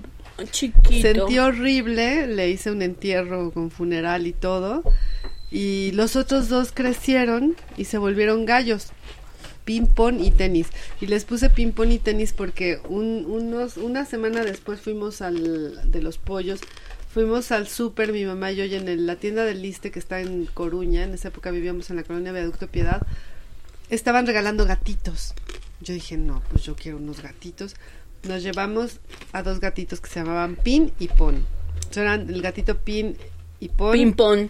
Sí, llegaron antes porque luego llegaron los pollos que eran ping pong y tenis. Antes de los gatitos eh, había una gata en la calle que se llamaba Bicha. Bueno, no se llamaba Bicha, sino que la metimos y la bicha, la bicha, pues se le quedó la bicha. Luego una tía nos regaló un par de periquitos australianos. No, pues ya tenías tu zoológico. Y a ot- otra tía le regaló a mi hermana que estaba bebé un conejito que mi hermana le puso Titi porque era lo único que sabía decir mi hermana. Mi hermana tenía un año y decía Titi, Titi. Era muy divertido. Esta casa tenía un patio al final, era un pasillo muy largo y al final había un patio. Llegaba yo de la escuela, abría el patio y entraban los pollos, los gatos, la otra gata, los, los bueno, los periquitos estaban en la jaula y el conejo. Era y se metían en la casa y hacían una cantidad de Ay, qué belleza, es como una ilustración infantil, qué bonito. Divertidísimo, duró poco el gusto porque luego mi hermanita que estaba bebé le abrió la puerta a los periquitos austra- australianos Y salieron volviendo. Un día llegué a, la- a comer muy contenta y mi mam- vi el caldo de pollo y estaba negro y me di cuenta que eran ping pong y tenis. Ay, no. Jamás perdonaré a mi mamá porque ni nos pudimos comer el pollo. Perdón, mamá, que estás en el cielo, seguramente él no te perdonó que hayas matado a mis pollos. Ahorita va a bajar tu sabe, mamá y nos a todos. animales altos, eran los pollotes, eran blancos, tenían ya cresta, ya cantaban kikiriki y justo mi recámara daba al patio y enfrente de mi, re- de mi ventana era un, había un árbol muy bonito. Se subían al árbol y cantaban kikiriki antes de que yo abriera los ojos. Abría los ojos y estaban los pollos ahí. Los amaba. Ay, los eso está muy bonito. Creo que de todos los animalitos que tuvimos, bueno, luego nos cambiamos de casa y tuve que regalar a Pimpón y a Tenis a una compañera de la secundaria. Entonces los metí en una bolsa y me los llevé en el metro porque yo en el metro de la secundaria y en- en la- en- los gatos lloraban, se mearon, casi se escapan. Llegué con la bolsa hecha caca. Ay, no, bueno, fue muy grotesco, pero mi amiga se quedó con los gatitos. Y la bicha, Ping pong y tenis no eran los pollos. no, esos son pin y ¿Por qué no escribes una historia Y- y de pon. ping-pong y tenis? Está súper bonito. El título. De, de, de mi época más feliz con animales. Mi papá nunca quiso animales después de eso porque ya había tenido un zoológico y vivíamos des- de, vivir en una casa, nos fuimos a un departamento en la colonia Roma. Y este, y yo anhelaba, anhelaba la presencia de los animales en mi hogar. Entonces en cuanto pude, La me empecé de a hacer de, anim- de animales, sí. Claro, le hacías honor a tu apellido de, de ¿no? Sí, Selva. A tu nombre, perdón. No, si yo pudiera, bueno, este, los animales domésticos son una cosa muy bonita, muy bonita. Ya tener nutrias, o esas cosas no me gustaría, pero perros y gatos sí. Tigres, leones, No, tendría un tigre. osos feliz. polares, pandas. Pobrecitos, pero me gusta verlos. O sea, yo sí soy de las que se la pasaba. Ayer fuimos a la veterinaria y había este programa de este canal de animalitos con leones y tigres. Yo soy feliz viendo eso. Feliz. Los zoológicos. No me gusta el concepto zoológico, pero sí me gustan mucho los zoológicos. En fin, me gustan mucho los animalitos. Y ya la convivencia. He tenido conversaciones muy serias con mis perros. Nadie me escucha más que mi perro Pierre. Se pone triste cuando estoy triste, se pone contento cuando estoy contenta. es una persona muy empática. y este, ahora tuve unos días a la perrita de mi novio que estaba con pancreatitis. Y, mm, y pues había que cuidarla y no sé qué, ver que comiera, dejó de comer como cinco días. Y mis perros volteaban a ver así como diciendo, ¿qué es esto que trajiste? Esto es un escándalo. Y bueno, y con eso nos vamos a ir con esta eh, canción que nos pide nuestra invitada, ¿no? Que a ti, que a ti te súper molesta esa rola porque te parece ridiculísima. Sí, yo que soy un cursi no la soporto, de hecho. Y tenía yo cinco años y decía, ¿por qué esta canción es tan, abismal y horrible, ¿Qué te no? gustó esa imagen de las rosas en el mar? Pero ¿por qué busca rosas en el mar? En el la, mar la, no la, hay rosas, precisamente. No entiendo, era como... Sí, es raro eso. Usted sin comprender la metáfora de las rosas en el ¿Cuál es la mar. metáfora? Justo porque es más fácil encontrar rosas en el mar, o sea, Que es imposible lo que encuentras son camarones. Bueno, jaibas, camarones, sí. no, ¿no? Cangrejitos.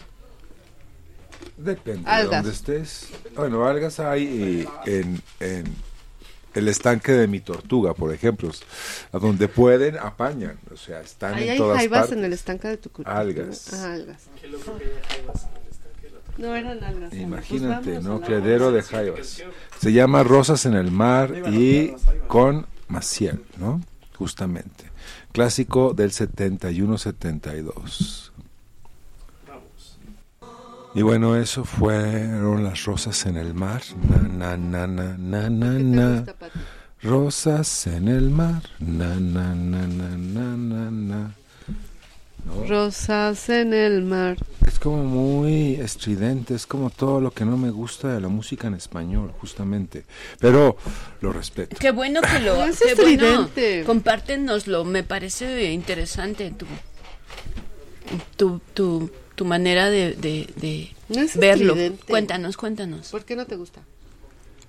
Es como muy gritona esa canción, como algo que impone y dice. Es como Neruda, que es creo que por eso Ajá, no me gusta claro. Neruda. Sí, como de, Ya. óiganos, los vamos a poner el pie de lo latinoamericano encima. En lugar de ser como Darío que dijo, no somos franceses, pero Ahí les va. somos nicaragüenses. Y, uh, fluye. Entonces Rosas en el mar no fluye. Pero era un éxito. Tenías cinco años y la escuchabas y decías, qué aberrante es esto. Sí, sí. Mientras que, o podía oír que será, será y no tenía problemas con que será, será. O sea, Doris Day era un sol. ¿Cuál es que será será? Que será, será, whatever will be, will es que be. siempre has sido muy gringo tú, Paulens, perdón. Pues crecí allá, ¿qué quieres que haga? Ujú. ¿En dónde creciste? En el norte de Texas. Pero un ratico nada más. Eres años. texano. No, no nací allá. ¿Eres mexicano radicado en Texas por cuántos Estaba años? yo, sí. mis pa- mi padre estaba haciendo una planta de jarabe de maíz en el norte de Texas y estábamos ahí. Eran los 60, 70, la transición justamente. Había empezado Scooby-Doo apenas. Qué buenos son los casares, ¿verdad? Es como eso, que yo llegué a México y no había Scooby-Doo. Llegó Scooby-Doo dos años después que yo. Y dije, mira, podemos estar en paz, hay Scooby-Doo en México. Eso es como mi y referente Pepino emocional. tienen su Scooby-Doo. Sí. ¿Cuántos perritos has tenido, Pati? Yo ya te ¿En toda mi vida? Todos mis perritos. Toda mi infancia la tengo con recuerdos de que mi padre nos compraba mascotas extrañas. Ay, no me digas serpientes y tarántulas.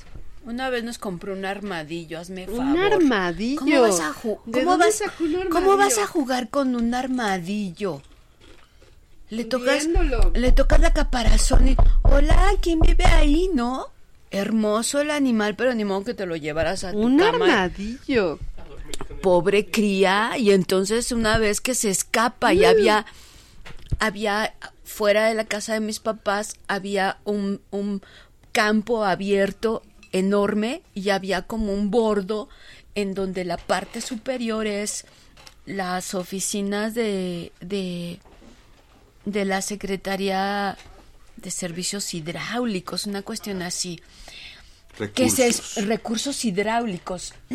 Y entonces que se escapa el bendito ¿Dónde era? ¿En qué zona de la ciudad? en un pueblo pintoresco que se llama Socoyagualco. Socoyahualco, ¿en dónde? Está en las inmediaciones de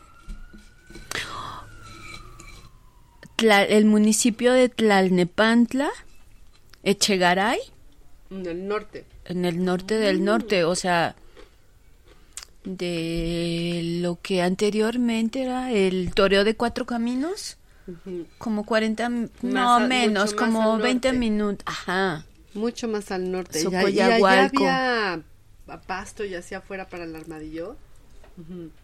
y que se nos escapa y que empieza a rascar en la tierra y que se va haciendo su hueco y se va y se va y se va. Mi y vida. entonces lo jalaban de la cola y se quedan Ay, con un con un pedazo del rabo no y con eso. una pala rascando rascando por el por el, el recoveco que iba haciendo no como todo el can- el, el túnel que iba haciendo. Total que lo que lo pudieron encontrar y esa misma esa misma tarde mi mamá lo guisó Se comieron el armadillo como mis pollos y se Qué ve bueno. mala Qué poca, ¿verdad? Las mamás no tienen Mi papá corazón. era aficionado a la cacería y le encantaba ir a cazar patos. Mm. Y mi abuela aprendió una receta maravillosa de enchiladas de pato. Ay, qué delicia, estaban buenísimas. Pues era todo un ritual gastronómico porque hacía un mole con, con el caldo Ay, qué rico. del pato. Y entonces hacía como un diseño de enchiladas en donde no iban enrolladas, iban mostradas en el plato como si fueran discos. Ponía una tortilla, le ponía una cantidad generosa de cebolla morada con pimienta negra Ay, qué rico. y le ponía otra tortilla y igual cebolla morada con pimienta y otra tortilla y otra tortilla Como inundadas de mole Ay, con pollo delicia. con, con pato y su cuarto de pato encima. Oh, debió de haber sido un manjar eso. Exquisito. Las, las enchiladas de pato era un evento familiar bastante grato porque mi papá era orgulloso de invitar a sus amigos a que fueran a comer el pato que había cazado. ¿Y dónde cazaba patos tu papá? Se iba ya por el la presa de ¿cómo se llama? Guadalupe, la presa de Sí, la que está, está mm, por donde están las piedras lunares y todo eso. No sé cómo. cómo ¿Cayeron de la luna esas piedras o por qué se llaman así? Tendrías que ir a verlas, Poles. Tendrías que ir a verlas para entenderlo, pero eso es Oye, tú Polens, pues harás. este, ¿qué hay de bonito en Texas? Nada. Nada que El recuerdes. lugar donde perdieron los tejanos, ¿cómo se llama? El Álamo. Todo lo demás es plano y sin chiste y hay, hay tejanos, ¿no? Esencialmente. ¿Cómo son los tejanos? Grandes, güeros y feos. Bueno, están también los mexicanos y americanos que son mucho más guapos. ¿Y las tejanas? Yo me voy más por el rollo Por los Tennessee, tejanos. o sea, si quieres güeras, vete más bien a Tennessee o vete más bien a, a ese tipo de zonas. Las tejanas no. Oye, qué rico tu abuelita cocinaba Es muy grande ¿no? Texas de todos modos, es como del doble de Chihuahua. Es como una extensión inmensa de la nada. Impresionante. Wow. Pero sí, cocinaba delicioso tu abuelita, ¿no, Pati? Hablando de Texas y de Xochimilco y de Socoyahualco, me quedo con Socoyahualco. Sin duda, quédate con eso, sí. Sí, era una mujer que guisaba el mole de bodas desde comprar N cantidad de, Ay, guajolotes y sacrificarlos, desplumarlos, desmembrarlos, ¿Y tú hacías eso? moler el mole. Claro que no, yo era una niña de ¿qué te gusta? ¿Cuatro o cinco años? ¿No veías como Yo los quería ser como mis primos hippies, yo no quería Ah, hacer claro. mole. Esa parte de los primos hippies nos quedamos como interrumpidos. El Sí, pachuli y estas representaciones y cómo es que llegabas al dibujo y a la pintura. Como que nos perdimos ahí. Qué bueno que lo estemos retomando. Sí, fue, fue una época muy bonita porque recuerdo que cuando estuve en el segundo año de primaria, yo no gustaba de estar corriendo en el recreo. Yo andaba caminando viendo al suelo. porque había tesoros que encontrar. ¿Y qué encontrabas?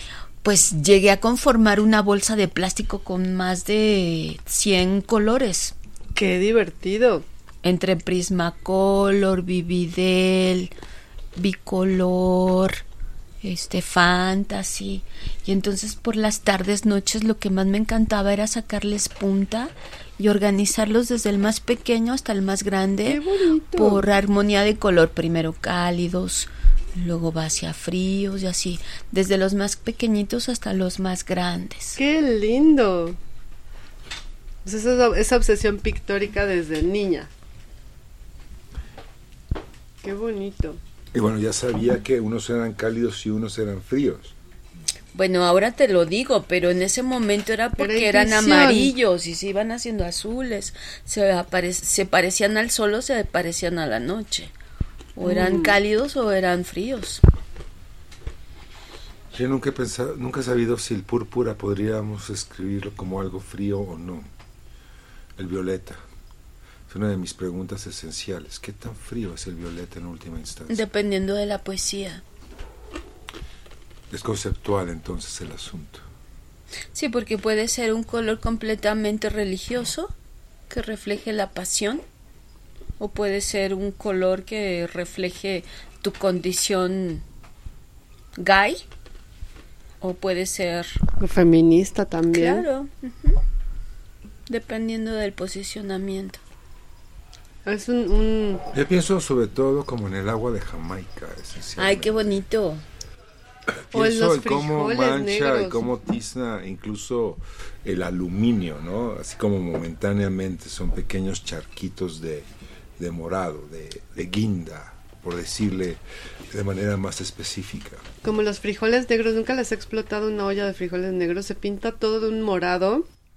Bellísimo. Eso sí es un Bellísimo. performance plástico. Ingredientes, olla express, un kilo de frijol negro.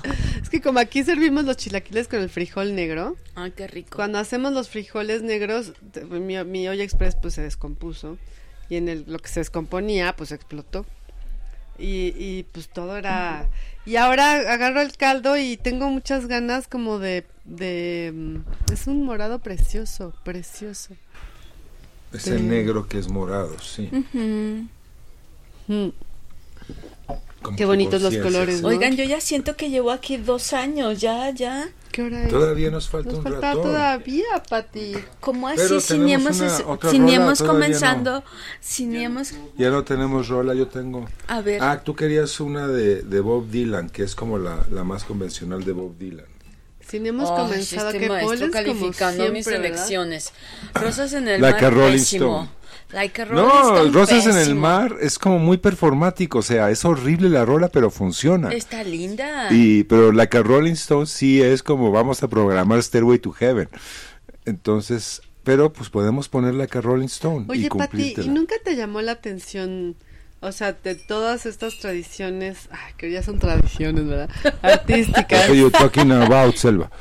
Ah, por ejemplo, el otro día que vino, bueno, han venido muchos artistas que trabajan con el cuerpo a partir del, bueno, con el performance a partir del cuerpo o con, con, sí, sobre todo como el performance o la instalación, otros, Sí, sí me ha llamado la atención. Solamente he hecho un performance en la facultad anteriormente Escuela Nacional de Artes Plásticas, en donde con un equipo de dos japoneses ideamos construir una torre de madera que era así como solamente la estructura con unas vigas de madera sobre la cual sobre las cuales engrapamos todos mis dibujos Ah, generados durante mi proceso formativo de la licenciatura. oh, wow. Todos los dibujos del modelo, ejercicios y demás, cubrimos esa torre.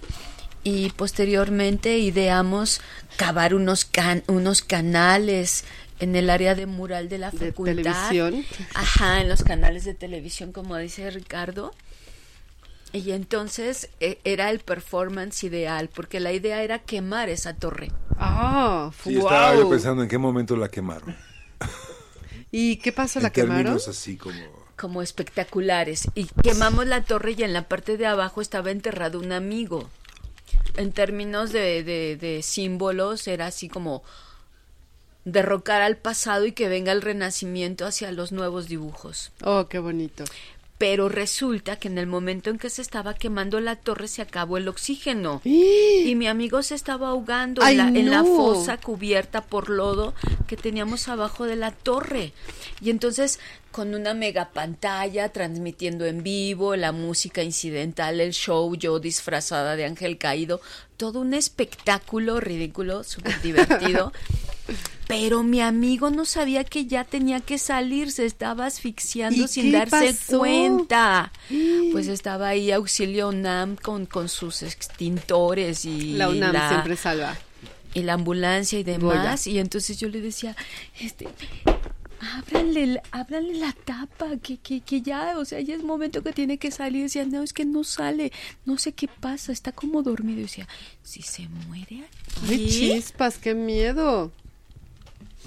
Pero estuvo bien. Finalmente salió, se arrastró, se los llevaron, se lo llevaron los de seguri- los de servicio UNAM, lo, lo atendieron. Ah, pero se cumplió el riesgo del performance. Único performance.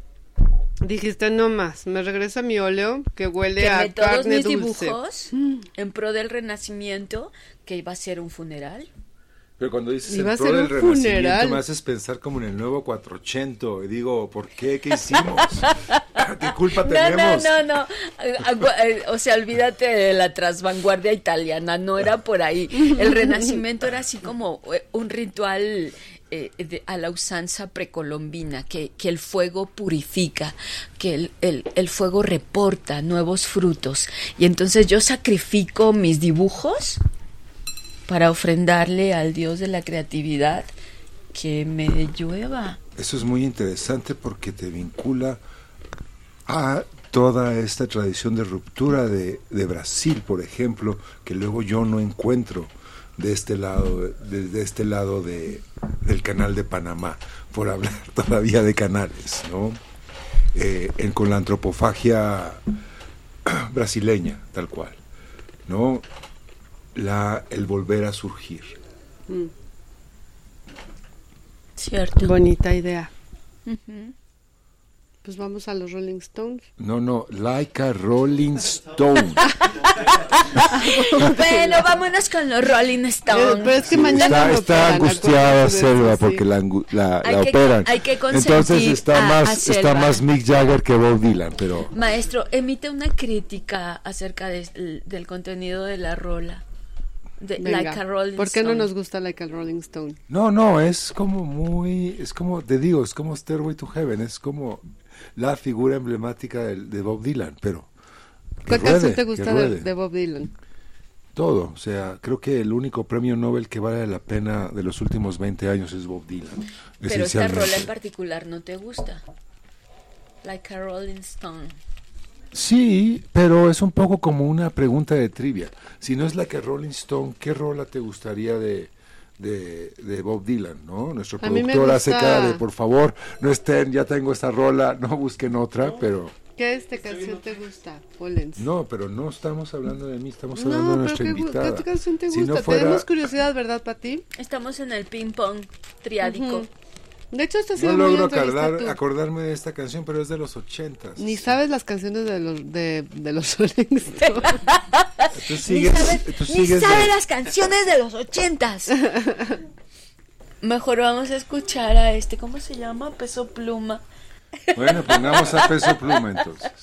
¿Qué queremos oír de Peso Pluma? ¿Su Pues cover de Rosas en el Mar? Ah, eso estaría interesante. No sé, yo pensé que, esa- que había tenido cover a partir de No, la está conversación. bien like a Rolling Stone. Usted- Peso Pluma. Tú, tú, te cedo el derecho No, de elegir de- una rola porque mañana te operan, según Estoy esto. feliz, este, feliz con Like a Rolling Stone. How does it feel? También, a mí me gusta mucho de, de Bob Dylan Shelter in the Storm, Mm. Que es como lo que necesito en este momento. Yo me acuerdo de, más bien de Riders in the Storm, que es de un concepto completamente distinto. Pero bueno, ¿Por cuál nos vamos? Voten ahora. No, vámonos ya. Neil. Diamond. Ah, wow. Pero ¿cuál de Neil Diamond? Tararara, tararara. Vamos a la América, ¿no? Love on the rocks. Tararara. Ah, es como muy azotada, esa sí no me gusta, pero Ay, Love pero on the entonces Rocks. me pregunto cuál te gusta. Love on the Rocks. que nada le gusta. No se compromete, este señor no se compromete. Nada le gusta. ¿Qué Nada. te gusta? A ver, a ver. me gusta The Lamb Lies Down on Broadway. Es un placer culpable, lo acepto. Por ejemplo. Uno Me de gusta tantos Rosalía. Podens. ¿Te gusta Rosalía? Es maravillosa. La Rosalía. Todo. Hasta su galán. Sí, no, no. Es como todo un mundo al que no tienes acceso, como, como Elvis, pero es Rosalía. Pues vámonos, ¿no? A la música. Dice Entonces, el bueno, ¿qué? ya, pónganse de acuerdo. ¿Cuál quieres, amiga? ¿Cuál tengo ya en cola? Shelter from the Storm. Bueno, esa. Soltémosla porque es Yo para... creo que es la, para... la que Rolling Stone nos la pidió Patricia. Ok, pero tú querías esa para sentirte mejor, Selva. Entonces, así como, how are you speak? Se trata de que tú te la pases La que bien. Rolling Stone me va perfecto porque ahora voy a rodar en vez de caminar. Ah, Rueda, rueda. No, no, así no va la rola, ¿verdad? No es rueda, rueda. Venga, no se diga más. Tú además de poeta deberías de ser compositor.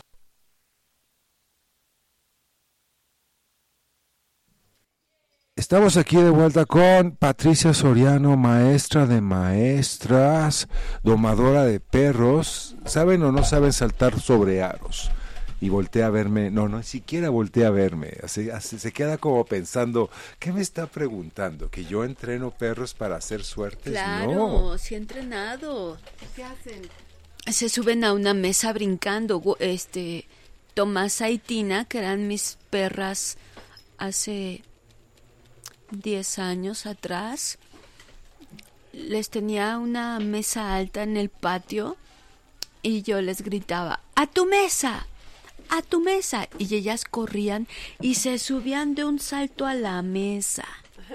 Como en el circo, yo era la más feliz. Qué divertido. Mm. ¿Cuántos perritos has tenido, Pati? A lo largo de mi vida, importantes. 118.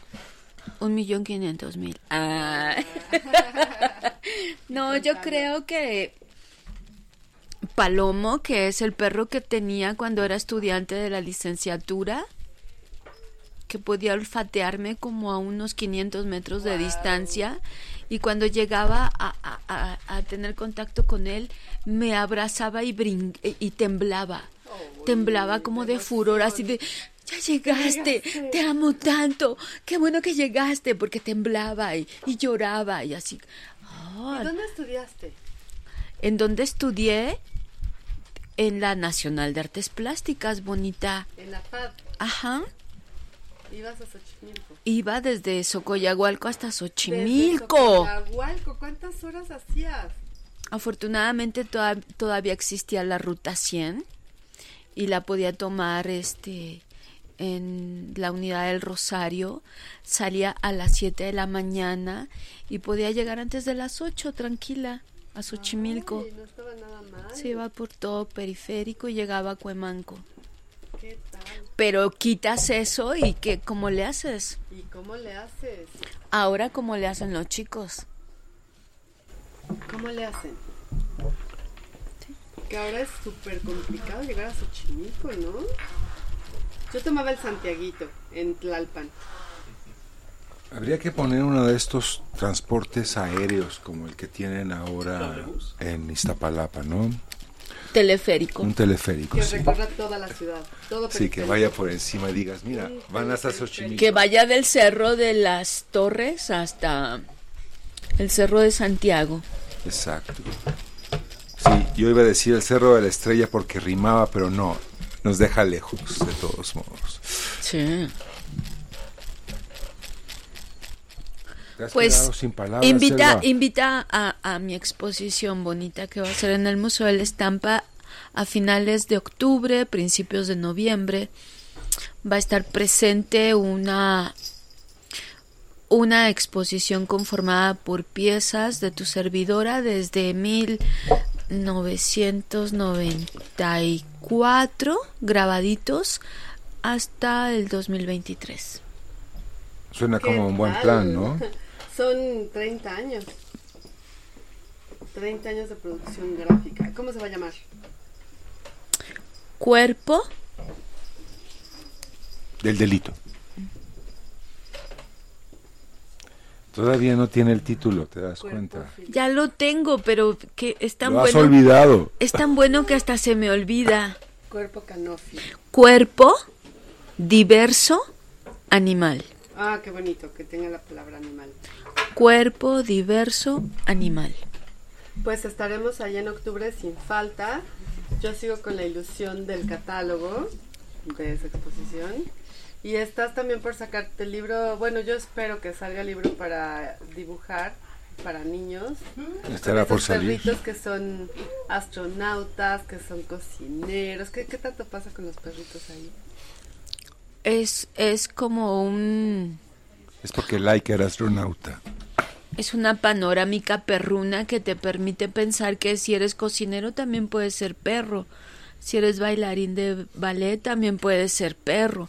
Si eres astronauta también puedes ser perro. Poeta como Polen. Si eres presidente también puedes ser perro. Mm. Y si eres poeta como Pollens, Está Eh. difícil también, o sea, los perros no les gusta ser poetas. ¿Qué te pasa? Mi perrito Pierre se echa unos poemas. Ararara, arrafa, ararara. Exactamente. Sí, su pregunta esencial es ¿qué me vas a dar? Es como te ven y dicen, no, no, no, esencialmente ¿qué me vas a dar? No es la, la parte de la comida tiene que ver con las emociones de todos modos, no tienes que ponerles un plato, les puedes dar un premio, ¿no? Les puedes dar esta galleta que les gusta particularmente y la ven, no la ven, la huelen y dicen, tiene una galleta. Y como son el presente budista esencial, se quedan atrapados en voy a tener una galleta. Y, qué lindo. Y todos nos quedamos así como, y se la, y se la, se la sueltas, la mastica, tararara, ya que estuvieron temblando, babeando y ah, y entonces ya se les olvidó y están en lo siguiente, o es una galleta o es el gato que pasó por allá y ya se fueron. o sea, viven el instante presente de una manera muy particular. Qué bien lees a los perros, Polen. Tengo ese problema a veces, sí. ¿Estás de acuerdo, Pati? Sí, en mi caso yo tengo un super mafioso que es Pepino. Pepino. Pepino es del cártel italiano y entonces Pepino... La cosa nostra. Exacto, si a Pepino no le sirves primero a él que a todos, hay tormenta, hay drama, hay bronca. O sea, Pepino tiene que ser el primero en bañarse, el primero en rasurarse, el primero en comer, el primer, o sea, Pepino siempre es primero. Es nuestro ¿No líder ves? de manada. ¿No ves nues- mi, mi insignia de macho alfa? ¿no? Me la dieron de chiquito. ¿no? Yo, yo, yo soy el que les dice a todos a dónde ir. Tal cual. Pepino. Pues estaremos esperando el libro para ilustrar, para dibujar, para colorear, pues, ¿no? La palabra. Y la novela gráfica con las aventuras de Pepino y Güero. Sí, los diálogos largos que van a sostener Güero y Pepino en torno a la pandemia, las diferentes tipologías ¿De cepas. Ah, entonces es como filosofía del siglo XVIII. ¿De qué platican? Güero y Pepino platican de qué mala pasaron, cómo vieron a su mamá, cuántas, cuántas cepas hay, cómo se, cómo desaparecieron después de tantas cepas, cómo desaparecieron los seres humanos del planeta y solamente se quedaron los perros. Ah, Y entonces organizan sus sociedades, sus grupos y manadas. Y como en Orwell, pues vuelve. Buene, hay de carnes, políticos, corruptos, de todo, pero siguen los las cepas de virus proliferando. Y nunca llegan los perros. Hasta que se desaparecen también los perros Ah, también. y se convierten en nubes con formas de perritos. Ay, qué bonito. Suena ¿Quién muy ve las bien. nubes? Ese es el gran, gran, gran final. ¿Quién ve las nubes? Es una pregunta complicada. Por cierto, hablando de perros, ¿viste la película La isla de perros de Ay, Wes claro, Anderson? qué belleza. Sí, desde los Royal Tenenbaums no había hecho una película así. Maravillosa. impresionante. Sí, muy, muy buena. ¿Tuviste La isla de No, perros? claro, me enamoré. Te mete, te mete en sentimientos de angustia, de desesperanza, de triunfo, de nostalgia. Te da de todo. De todo, de compañerismo. Sobre amor. todo. Ah. Solidaridad. Es muy ¿Y no bonita. te gustó tampoco la de los zorritos, el fantástico señor zorro? Es buena, yo me siento identificado con George Clooney. Yo querría ser George Clooney. O sea, lo veo y digo, güey, güey, eres el estándar. No, no, no, no, no. Hasta sale con Yayoi Kusama y dices, claro, sales con Yayoi porque eres George Clooney. No, no, Brad Pitt no podría estar ahí. Aunque sí, Brad Pitt se pregunta, ¿por qué está George Clooney y yo no? Porque es George Clooney. Es como una cuestión es de esenciales que yo creo que ni el mismo Clooney entiende, pero Yayoi sí. Yo recuerdo mucho esta novela de Ciro. ¿No la leíste, Pati? Le puse a mi perro Cirilo por esa novela. Este super perro que de repente empieza a hablar y no solo empieza a hablar, sino empieza a hacer justo así disquisiciones filosóficas y comienza a tener ideas para cambiar el mundo. Entonces lo, lo consultan los, los presidentes y el mundo se vuelve muy, muy armónico gracias a los consejos del perro Ciro. Y de repente poco a poco empieza a volver a ser un perro, a perder toda esta capacidad analítica, pierde el habla y, y el mundo se queda en la desolación porque ya no hay un perro que oriente. Qué Sí, bonita. Love Stapleton. Es el Laf Stapleton, ok. Noruego él, ¿no? Es noruego, sí, creo. Préstame la bebé. Yo creo que la tengo en digital. Ya todo lo leo en digital. Te la voy a Sí, claro, ya estamos. La- Es bellísima. Yo la leí adolescente y com- creo que de ahí también vino como esta obsesión por los perros, como que algo saben que nosotros no podemos. Tienen un conocimiento al que no podemos acceder, ¿no? Un poco hay ese misterio canino. Tienen una situación del momento presente que luego nosotros perdemos, pero tienen una angustia. La angustia del lunch. Pero lo que es interesante es que, por ejemplo, en la historia de la pintura, el perro encarna sentimientos de nobleza, de lealtad, Fidelidad, de ¿no? fidelidad, de compañía. Ahora está el perro ese de Pompeya, ¿no? Que es cuidado con el perro, cabe canis o algo así. Cabe canem. Cabe canis, cabe, cabe No, pero cuando me hablas del perro en la pintura pienso en Courbet. Claro. Sí. ¿Te acuerdas de ese autorretrato que se hizo Gustave Courbet, donde está con un perro caniche bellísimo en la pradera, en el campo? Ay, qué lindo, no, pero yo me lo imagino. Puedo verlo Y que duda. es un retrato totalmente psicológico porque pareciera como que son dos seres humanos y son hombre y, y amo y mascota. Pues yo siempre pienso en esta de Jan Van Eyck, ¿no? De los esposos. Arnolfini. El perrito, ajá, el perrito como símbolo de fidelidad. del matrimonio, la ¿Dónde fidelidad, más hay perritos? En, la, en las meninas. en ¿no? las meninas. Picasso se puso a hacer el perrito de muchas maneras, sí, pero ahí está. Hay un perrito. Tintín, Minilú. Ay. Snoopy. Ay, Snoopy, amo a Snoopy. ¿Qué- Dingo. a ver, a ver, ¿qué, qué raza es Snoopy? Pregunta de trivia. Pues, ah, siempre decían que es un beagle. Y yo Es un los beagle. beagles, pero no se parecen a Snoopy los beagles. Pero si dicen que es un beagle, es un beagle, es un beagle. No. Y yo sí veo que sí es un beagle. O sea, es como si pensaras que Charlie Brown parece un niño. No parece un niño. Tienes un punto ahí. Tienes un punto Ay, yo traía mi playera de Charlie Brown hace rato, lo amo. Ay, yo también Me lo amo, encanta. Yo también. Este, Es muy buena ¿qué otros onda, Charlie Brown. Y. Snoopy era un erudito, ¿verdad? Ah, Él no, claro. controlaba toda la pandilla. Él era como el, el, el, este, el profeta de todo lo que iba a suceder. Él ya lo sabía. Escribía, de hecho, tenía ese Tenía problema. su máquina de escribir. Claro. Era una noche oscura y tormentosa. Tenía estos diálogos con el pajarito Woodstock. Bueno, muy buenos, Lupi. Es paradójico porque se llamaba Woodstock en términos como de contrarrestar lo que era Woodstock, ¿no? Ah, sí. Porque pues Charlie Brown no deja de ser algo completamente established. ¿Qué otro perrito famoso hay? Dingo. Está el perro este que salía con el gato gordo, Odi. decían, está esta leyenda de que, bueno, no es una leyenda. Odi es maravilloso porque es ¿Cuál? el momento presente. O sea, Ah, mientras Snoopy contempla el un- universo, Odi es el momento Él llega y presente. Uno, todo, babea todo. uno dice, yo quiero ser como Odi. Y Scooby-Doo es este como el personaje, ¿no? De la, de la serie. Sí, es este, gran. Pero el dingo está esta, esta historia que es tremenda de que en Australia un dingo se comió un bebé.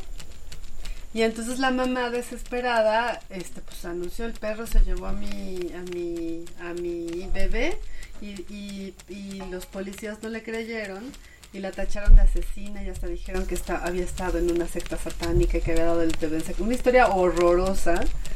Y resultó que no era cierto, descubrió, eh, las investigaciones descubrieron que efectivamente un perro, se había, un dingo se había robado al bebé de esta mujer para comérselo. Y ella además de perder al bebé, a su bebé, es tachada de bruja y no sé cuántas cosas que no eran ciertas. Australia le pide una disculpa pública. Y hay una película con Meryl Streep, La Decisión, creo que se llama o algo así, ¿no? En fin. No, ya estás confundiéndola con otra película de Meryl sí, Streep que transcurre eh, en otro lugar y en otra situación. Yo me quedo con David Wears Prada, o sea, es como Meryl Streep a todo lo que da. Bueno, la idea es que los perritos también se comen a los bebés. Pueden hacerlo, sí, Pues hay son un problema. Había una marca de zapatos que era Dingo, Ay, justamente. Lassie. Hay una biografía de Lassie que escribió mi amiga Susan Orleán, una escritora impresionante que le gusta todo lo que me gusta. Hizo una biografía de Rintintín, Ay, qué lindo. de Lassie de Rintintín.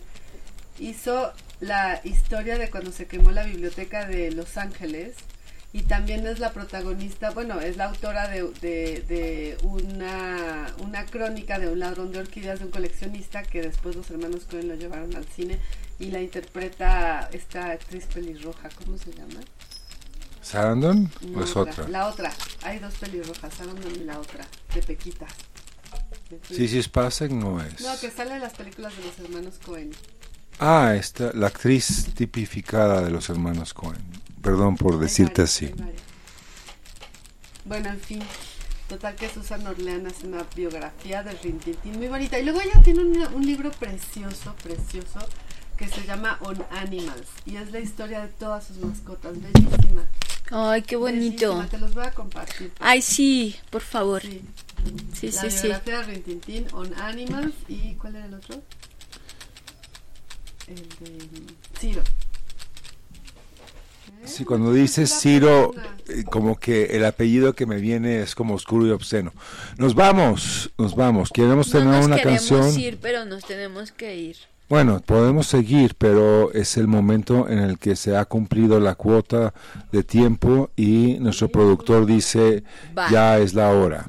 ¿Nos vamos con otra canción o, o nos vamos así y ya? Es como, estoy haciendo una pregunta, no estoy, no estoy siendo retórico. Podemos pensar en otra canción todavía. Y regresamos a despedirnos. No, ya nos despedimos y la canción se va con nosotros. Nos queremos quedar, quedar, quedar. Nos queremos quedar. Ese es el asunto con la transmisión. La chorcha sigue, pero ya no la escucharán, ¿no? Es como parte de lo que se Apenas documenta empezamos, apenas íbamos a hablar de Rintintín. Y lo que se documenta. Pues. ¿Cómo va esta canción como guau, guau, guau, guau, guau, guau, guau, guau? Una canción perruna. Perro negro y callejero. Ya estamos. Está buscando Ale, Pedro Negro y Callejero. Y nos vamos, Patti, gracias por estar aquí. La maestra Patricia Soriano estuvo compartiendo sobre pintura, sobre arte, sobre educación y sobre animales. Ay, no hablamos de mi No hablamos de tu pelo cabello. turquesa el día de hoy. Yo lo he visto rosa, lo he visto amarillo. Ahora está de un turquesa bellísimo. Güero y pepino lo intuyen, ¿verdad? El color. Sin duda, sí. ¿Qué te hiciste? No lo ven, No lo ven, pero lo intuyen. lo intuyen. Ah, qué rara. ¿Nos vamos entonces o no?